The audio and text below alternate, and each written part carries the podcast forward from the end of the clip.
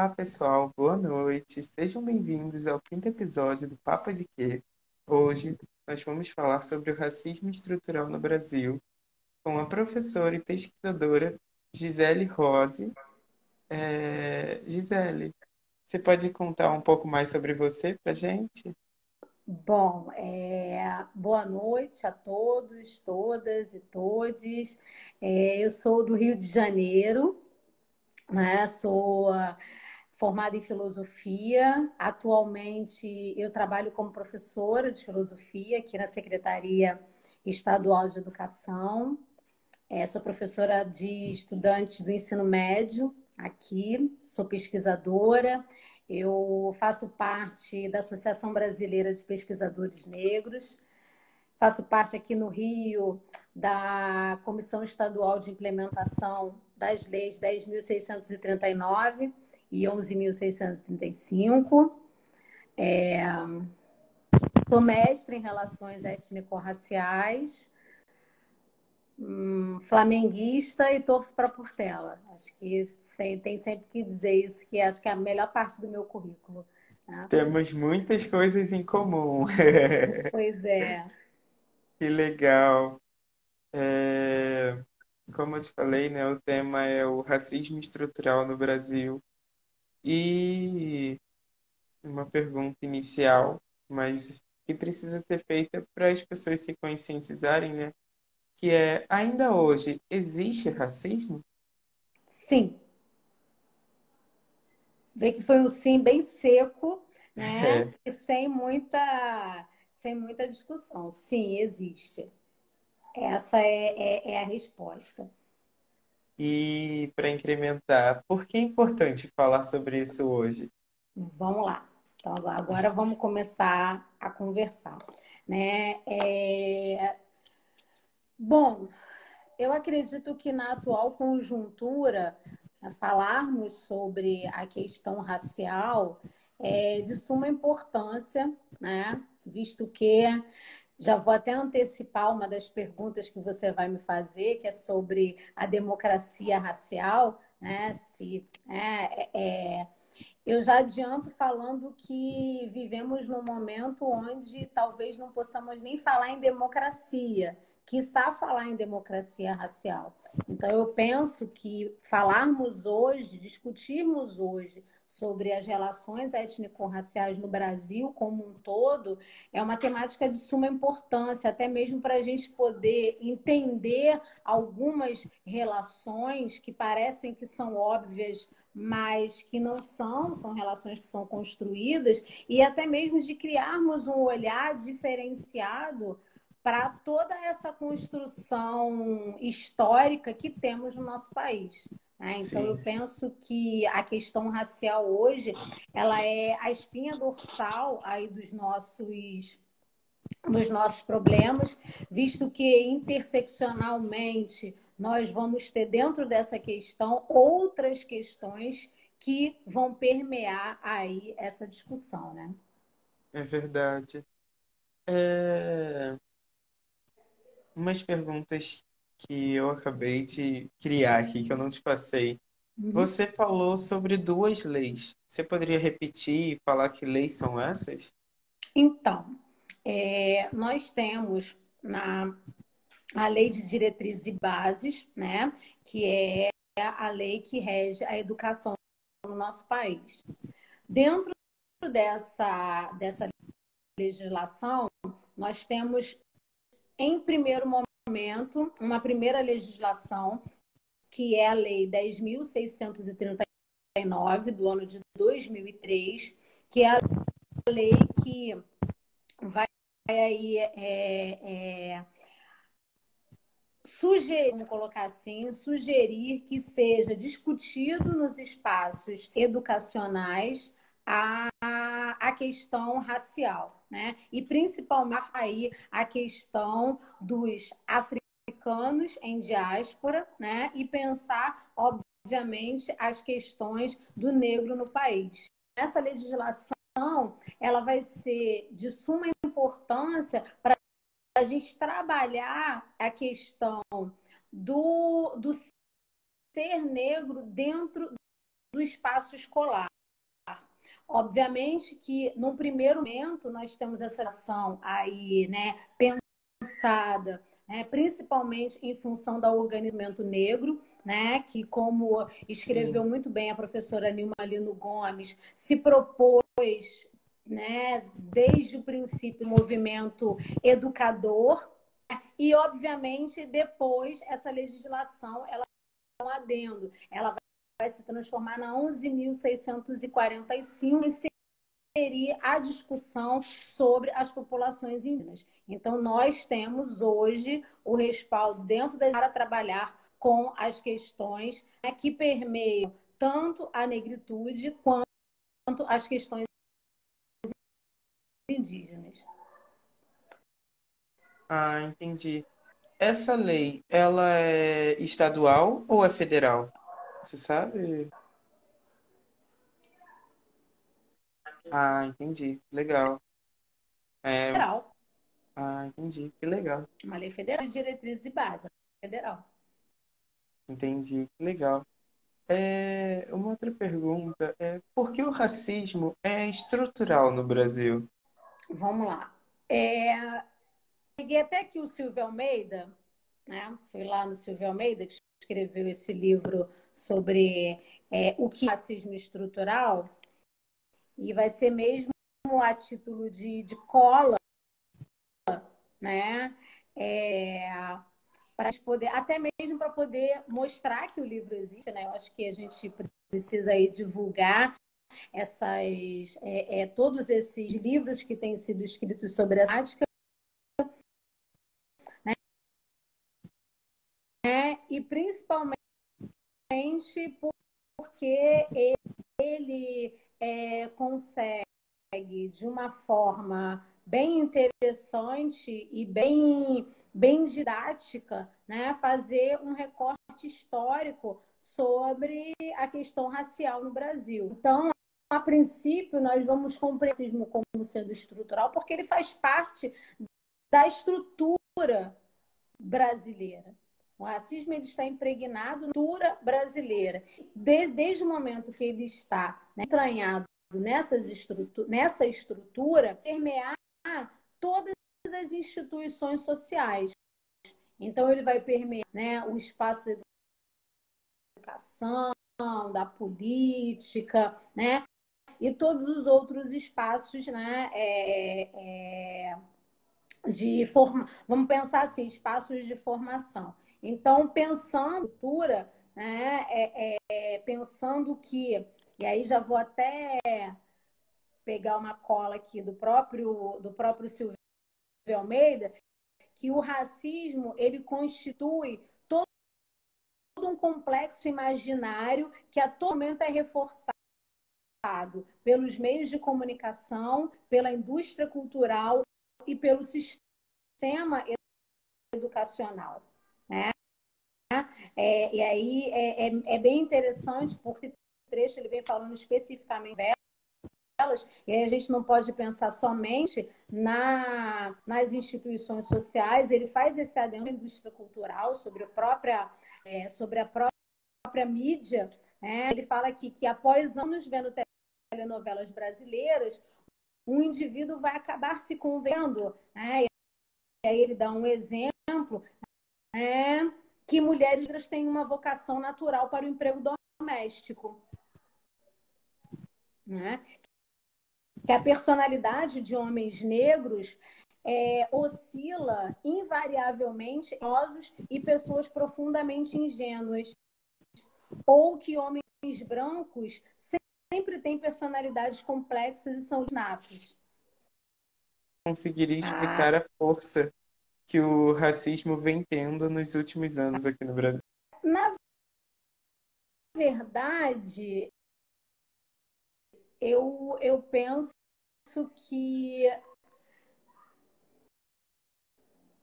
tem a questão da, é, é, é, das pessoas não terem vergonha de serem racistas. Eu acho que essa é uma, uma grandade, né? É, se torna bonito ser intolerante né, da nossa, desse nosso atual momento, é, ser racista ser intolerante religioso, ser LGBTQI-fóbico, né? Isso, isso, tudo virou para algumas motivo de orgulho. Eu não entendo, É não consigo entender isso. Né? Ele sobre a questão da democracia. Né? É, é, é meio, meio complexo né? pensar isso tudo dentro de pensar tantas essas tantas barbaridades aí dentro de uma de uma perspectiva da de uma democracia. Mas infelizmente Sim. nós temos não só esse avanço, mas também nós temos hoje mais pessoas para fazer as denúncias.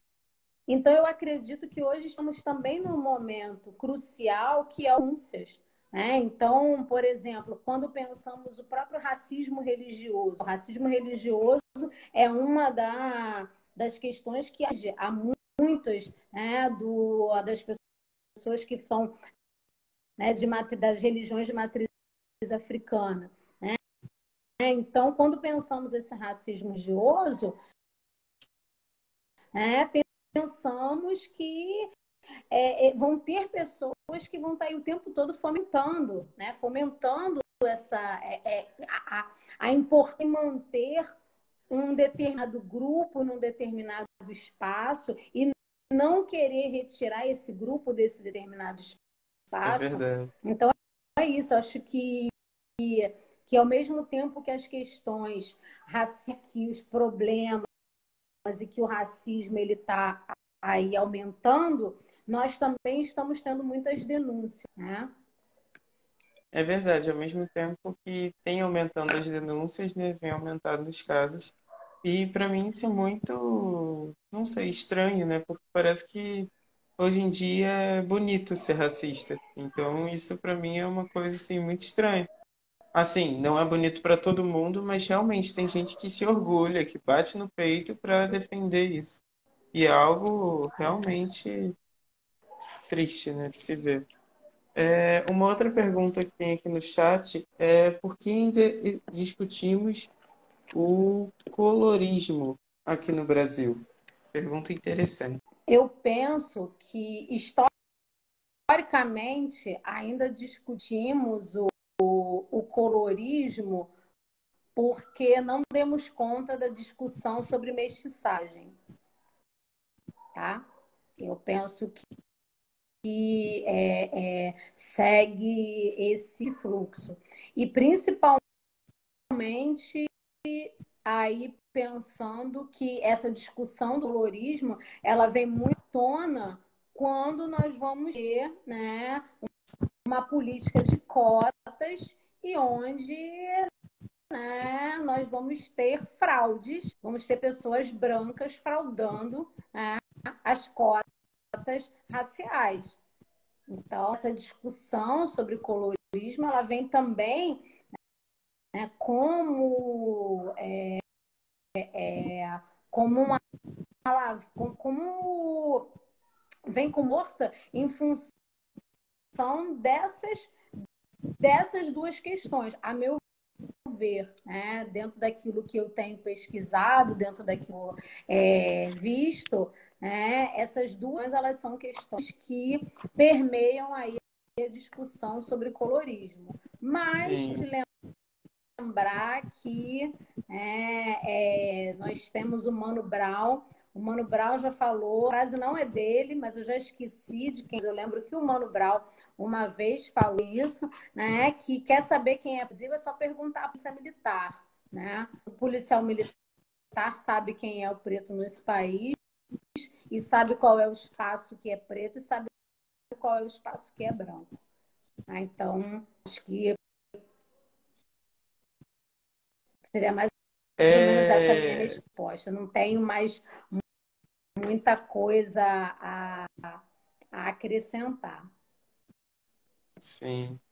É, tem uma nova pergunta aí no chat, mas antes disso eu queria retomar o que você estava falando, que as pessoas têm orgulho, né, de ser racista e tudo isso. É, racismo é crime, não é?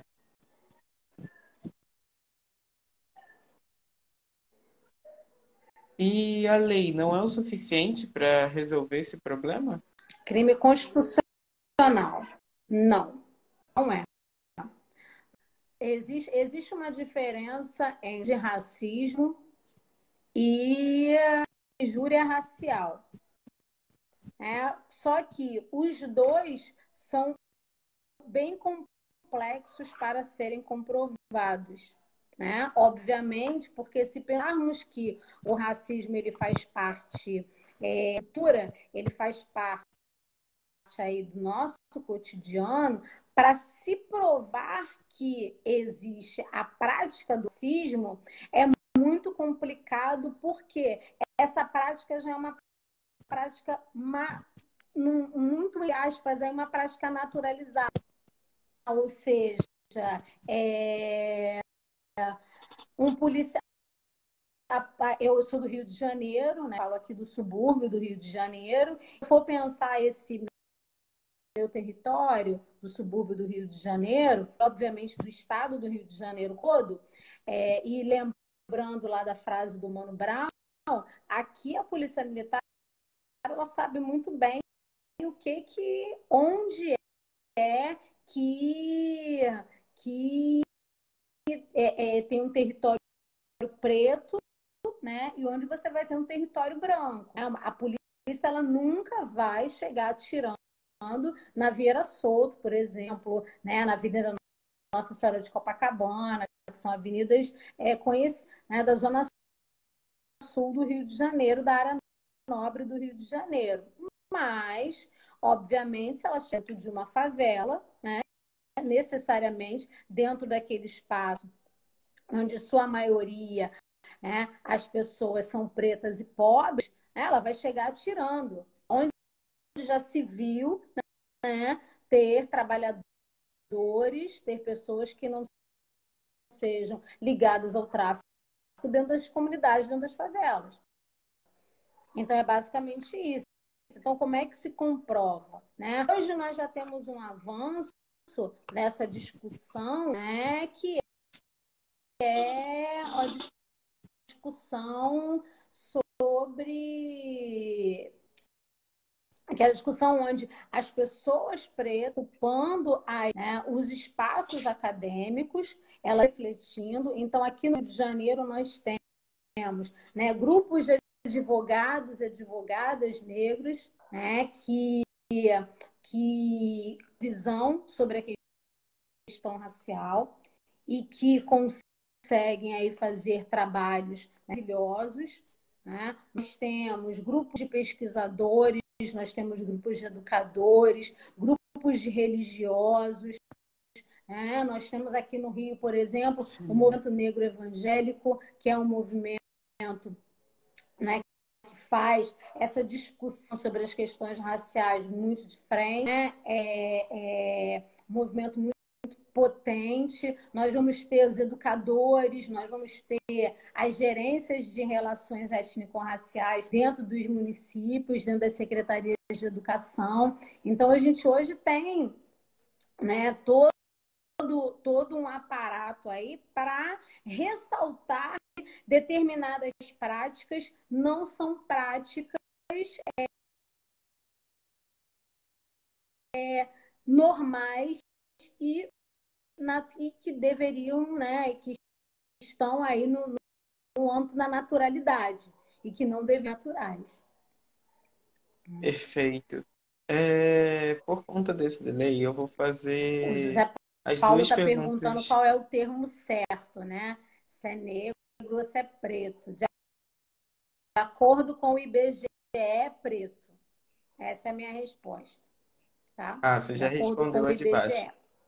Mas a gente vai ter já. umas outras questões, por exemplo, o movimento né, negro se coloca enquanto, né, historicamente, enquanto movimento negro. Mas de acordo com o IBGE, nós vamos ter é, é preto, o termo preto. Entendi, certo. É... Então, a pergunta que estava um pouco mais acima, eu ia fazer as duas, mas você já respondeu a outra. É... Então, vou fazer uma pergunta do chat, uma minha aqui de uma vez só. e no milagre da edição eu já deixo tudo perfeito. E aí deixa a última só para a gente finalizar, que é e o racismo reverso é uma realidade ou é um recurso de hipocrisia? E a pergunta que está anotada aqui é: o que então precisa ser feito para de fato combater o racismo? Bom, é engraçado que são duas perguntas completamente diferentes, mas que acredito que estão entrelaçadas, né? Porque é, não existe racismo reverso. Né? Essa que é a, a, a grande questão. Né? Não existe racismo reverso. É, eu nunca vi, por exemplo, é, é, sendo noticiada é, é, o espancamento. É, tem, tem, questões que são muito peculiares às pessoas pretas, sabe? Então, assim, e é, a gente vê, por exemplo, o próprio exemplo do Carrefour, né? Imaginando se fosse um homem branco. Será que um homem branco seria espancado dentro do Estado? É, eu acho que todas as vezes que.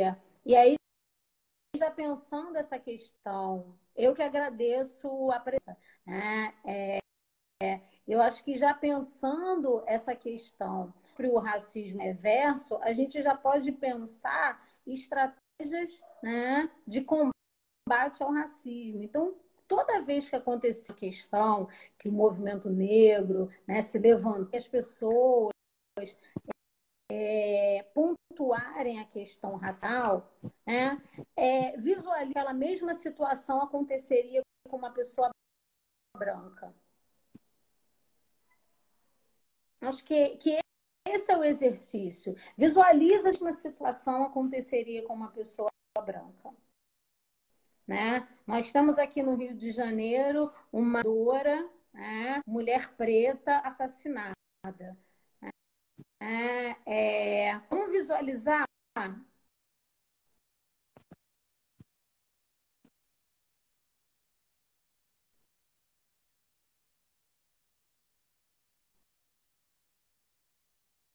quantas vereadoras brancas, quantos vereadores brancos foram assassinados a queima-roupa? Vamos imaginar, será que uma pessoa branca teria passado por aquilo? É, é, aqui no Rio de Janeiro, nós temos, né, como eu falei, eu sou do subúrbio, nós temos Cláudia, Cláudia da Silva, que foi arrastada, uma mulher preta que foi arrastada pelas ruas de Madureira, de pendurada num camburão da Polícia Militar. Isso aconteceria, por exemplo, na Zona Sul do Rio de Janeiro, Nobre, sendo uma mulher branca, filha de desembargador, sendo é, é, é, desfilando morta, né? Desfilando morta, sendo arrastada na viatura? Será que aconteceria? Então, eu acho que são essas, essas as questões que a gente precisa ficar bem atentos aí, né? Que todas as vezes que se pensar em racismo reverso, pensa se aquela situação né, aconteceria com qualquer pessoa. Imagina qualquer qualquer pessoa dentro dessa situação. Né? É, imagina um homem branco entrando dentro de uma loja né? e todos os seguranças inventarem roubou alguma coisa ele não ter roubado nada. Imagina isso num território onde né, é, são pessoas que são de uma determinada classe social mais abastada, por exemplo. Então, a gente precisa pensar nisso. A gente precisa pensar que o racismo ele tem, ele está aí, né? Ele tem, tem os seus territórios, ele tem os seus tentáculos, né? ele faz parte da nossa estrutura. Nós somos um país que foi basicamente construído à base das desigualdades. A base social do Brasil é a base da desigualdade, né? Então, eu, eu penso que visualizar essas questões é, é de suma importância para a gente compreender né, que. E aí, para finalizar a minha fala, né, eu trouxe esse livro que é O Ensinando a Transgredir, né, da Bell Hooks, uma intelectual negra falecida ontem, uma intelectual negra estadunidense, importantíssima para as discussões é, do feminismo negro. E ela vai dizer assim, né? Ela escreve aqui: a política de identidade nasce da luta de grupos oprimidos ou explorados para assumir uma posição a partir da qual possam criticar as estruturas do uma posição que objetivo e significado à luta. Nossa, que Eu acho que é basicamente é, é, é, é, é, isso, a gente pensar né, nessa importância dessas políticas de identidade, pensarmos essas, essa, aquilo que comumente chama de uma identidade positiva, né? e, e para que a gente consiga aí compreender essas mazelas e principalmente para que a gente consiga entender a formação desse Brasil, que é um país tão, tão grande, tão diverso e que a maioria de nós não compreende essas relações étnico-raciais existentes em cada, em cada território. É, pessoal, enquanto isso, você que está ouvindo essa live maravilhosa, sem atrasos no Spotify, vocês podem estar aqui ao vivo participando com a gente da gravação, fazendo suas perguntas pelo Instagram. É, de vez em quando acontece isso, né, de ter um atraso numa fala, em alguma coisa, mas é bem interessante estar aqui na live, porque se você tem alguma pergunta ou algo que você, um assunto, né, que você gostaria de ouvir no seu podcast, você pode estar fazendo aqui na live. Pode entrar e fazer a pergunta e sair, que a gente sempre responde. Né? Tem um comentário aqui falando, dando uma préviazinha do próximo assunto do Papo de Quê, que é feminismo no Brasil. Pré-vestibular. É... Tem um comentário aqui, né, falando sobre uma amiga que em 94 foi impedida de entrar num evento porque estava de calça jeans. E o próximo assunto do papo de quê? Tá sendo bem legal, porque sempre estão falando. Pertinho de casa. Gente, estou morando aqui perto, todo mundo conhecendo a... meu subúrbio, hein? É... O próximo assunto do Papo de Quê é feminismo no Brasil. E no assunto passado, né, desafios de ser LGBTI+, no Brasil, falaram sobre o racismo estrutural. Agora, nesse assunto, já estão falando do próximo. O pessoal está animado.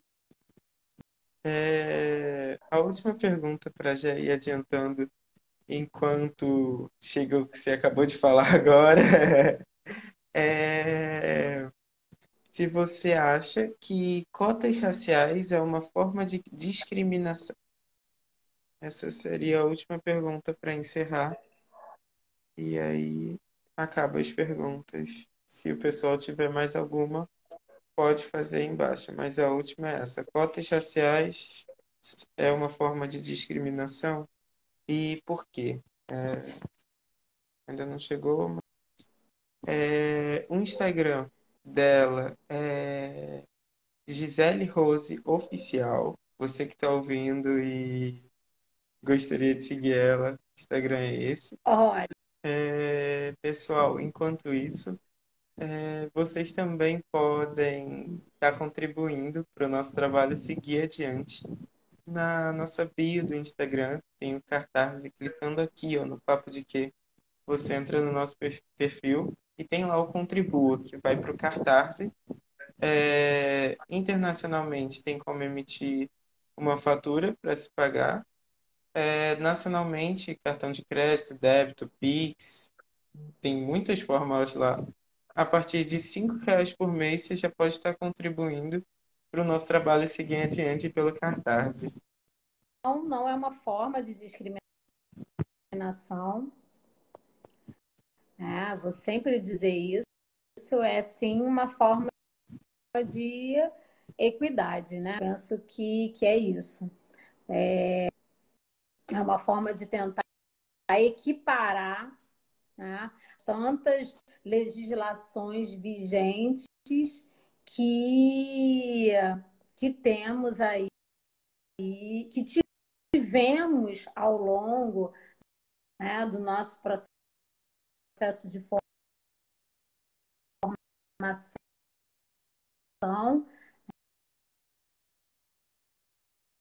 né, formação enquanto povo, né? É, é, que deixou de lado né, pessoas pretas e indígenas. Né? Então, eu acredito que precisamos ter, sim, acredito que esse leque de, de cotas ele precisa ser ampliado, né? Nunca reduzido, mas ele precisa ser cada vez mais ampliado. Que a gente consiga ter aí as universidades, a gente consiga ter o funcionalismo público, né, tanto nas esferas municipal, federal, estadual. É verdade, é muito importante que todas as esferas né, tentem é. Incluir as pessoas o máximo possível e não afastar. maior de pessoas pretas, indígenas, LGBTQI, né? É, é, e por aí vai, por aí vai. Acredito que a gente tem que pensar sempre nesse processo a mudar um pouquinho a cara dessas instituições, né? Essas instituições, elas não podem ser eternamente é, é, sendo vistas, sendo aí dominadas né, pelo patriarcado. Né? Acredito que essa é a grande questão. Não podem ser dominadas pelo patriarcado. É verdade. É, antes de encerrar, eu queria te fazer um agradecimento, mas antes mesmo disso, queria fazer um pouco uma reflexão né, do quanto a gente, a tecnologia é ótima, porque eu daqui de uma pessoa posso conversar com você e transmitir isso para 20 mil pessoas. Então, a tecnologia é maravilhosa, mas nós somos muito reféns dela, porque tem um delay, a gente não pode fazer nada, a gente tem que esperar o áudio chegar, acompanhando com a música, com o vídeo, porque não há o que se fazer, né, pessoal? É, a forma de gravação é pelo Instagram, então não tem o que fazer. É, hoje mesmo eu tentei chamar um Uber, uma coisa simples, e meu telefone não estava com internet, não estava pegando sinal, não sei por quê, mas não estava com sinal. E desliguei, tudo isso, iniciei, não consegui. E eu tive que andar quase uma pessoa inteira para chegar no lugar, porque não estava conseguindo chamar Uber, não tinha o que fazer. Então, nós somos muito dependentes. O táxi no Rio ainda tem, mas em cidades pequenas, aqui em João Pessoa, né, na Paraíba, não tem mais táxi. Acabou isso, tem muito pouco. E não se passa mais um táxi para você fazer sinal. Então, nós somos reféns da tecnologia, não tem o que fazer. ela é maravilhosa quando a gente pode gravar uma live dessa com conteúdo importante quanto esse, para mandar literalmente para 21 mil pessoas, mais 7 mil seguidores dela. Então, 28 mil pessoas podem receber essa live maravilhosa com conteúdo que eu acredito que pode dar pelo menos uma base para a pessoa poder ter um mínimo do conhecimento sobre esse assunto. Mas, ao mesmo tempo, tem sempre os prós e os contras, né? É, Gisele, eu queria agradecer muito a senhora pelo seu tempo, por ceder esse tempo para gente. É, realmente, as pessoas que não têm acesso à internet é algo muito triste. Eu estava acompanhando Tá no comentário um eu pouquinho mais acima. É o quando, José Paulo.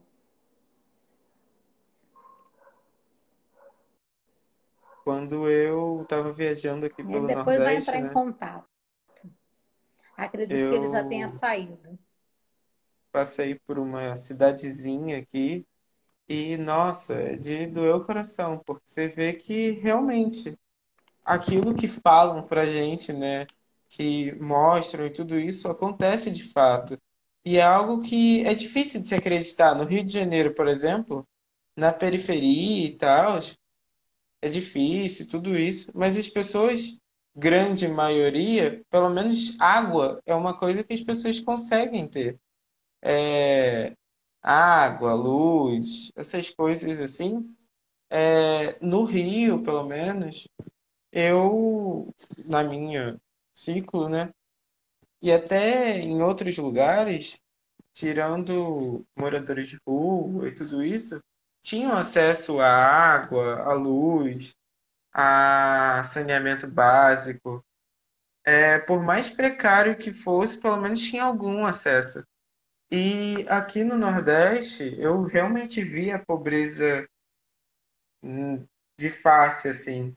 É, sim, tem municípios no Rio de Janeiro que não têm acesso, mas eu digo a cidade do Rio mesmo, é, os lugares assim que eu conheci e tal, é, conheci algumas periferias e, sim, grande parte dos lugares que eu conheci não se equiparam ao que eu vi aqui, de pessoas carregando água na cabeça, lavando roupa em rio, tomando banho no rio, essas coisas. É, criança carregando água, assim, eu pensava que isso não tinha mais, assim. E eu vi isso aqui. Então, é realmente muito duro de se ver, assim, que a gente não tá tão avançado assim quanto a gente pensa, né? É bem complicado, muito triste. Mas, um dia, acredito que isso vai mudar.